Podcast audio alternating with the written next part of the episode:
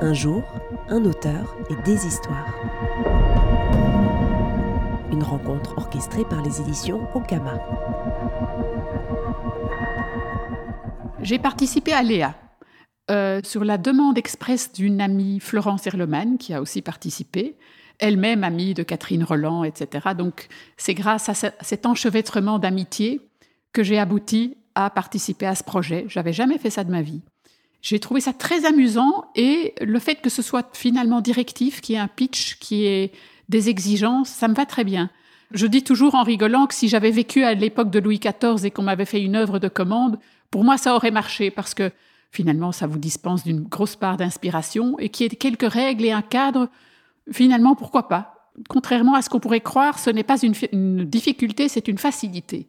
Parce que on a une délimitation et on sait où on va ce qui n'est pas toujours le cas quand on travaille de pure inspiration, où parfois on est un peu perdu, ou où on s'en mêle les pinceaux. Ça n'a pas du tout été, en tout cas mon cas, quand j'ai participé à Léa, ça a été une toute nouvelle expérience, mais très très plaisante. C'est euh, aussi une expérience d'écriture collective, hein. donc écrire à plusieurs mains. Qu'est-ce que tu en as retiré? Qu'est-ce que tu as apprécié dans cette euh, aventure-là?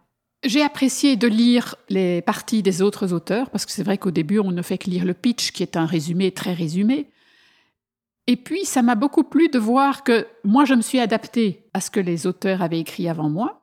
Je me dis que celle qui a écrit le premier chapitre, ça devait être dur parce qu'elle n'avait pas d'ancrage alors que nous, avec des chapitres un peu ultérieurs, on a déjà pu se baser sur les repères qu'avaient posés euh, nos, prédécesseurs et prédécesseuses. Mais après, des personnes qui ont écrit après mon chapitre m'ont dit on s'est inspiré de ton chapitre pour telle chose, et j'ai retrouvé des éléments de mon chapitre qui ont été remis dans, trois ou quatre chapitres plus loin parce que ça avait amusé le lecteur ou parce qu'il s'était dit pourquoi pas, etc.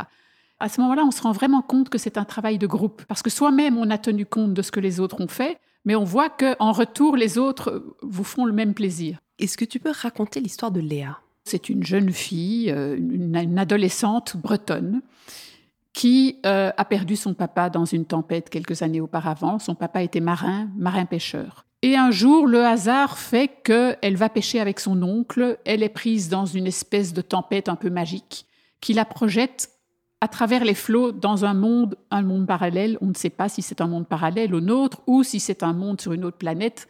Ça n'est pas très précis. Mais le monde est différent. Il y a deux soleils, il y a trois lunes, je crois. Il y a, des forêts bleues, euh, il y a des animaux bizarres, il y a des êtres qui parlent mais qui sont télés, qui parlent des langues différentes.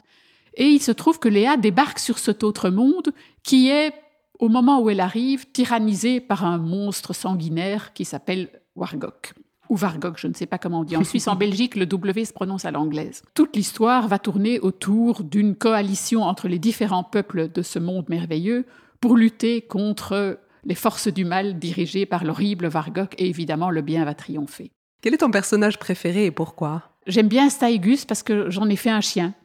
Même si à la base c'est un animal fantastique qui est à la fois dragon, à la fois peut-être un peu bovin, mais il avait des côtés canins, et comme j'aime les chiens, et qu'il y a déjà un chien dans l'histoire, un épagnol breton, je me suis dit, mais pourquoi pas faire un second chien, mais qui serait un peu fantastique, mais qui aurait des comportements canins aussi. Qu'est-ce que toi, tu as voulu amener dans ton chapitre? J'ai voulu amener un peu de rigolo, parce que c'est vrai que cette jeune fille qui n'a que 15 ans, elle est en une fois propulsée, euh, élue comme une espèce de messie qui, doit, parce que dans une prophétie, on a dit un jour qu'une jeune fille arriverait d'un autre monde et qu'elle aiderait à, vaincre les forces du mal.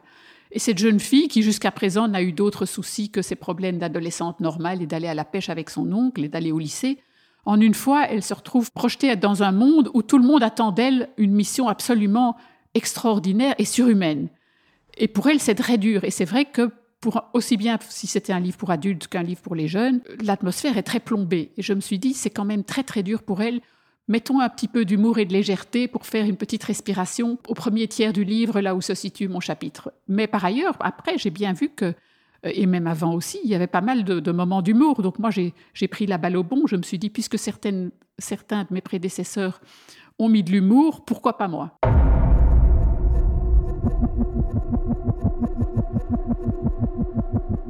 Qu'est-ce que tu aimes ou qu'est-ce que permet le genre fantastique que d'autres genres ne permettent pas? L'invention. On peut inventer des, créatures, on peut, on peut inventer même un langage, on peut inventer des paysages, des, couleurs de paysages.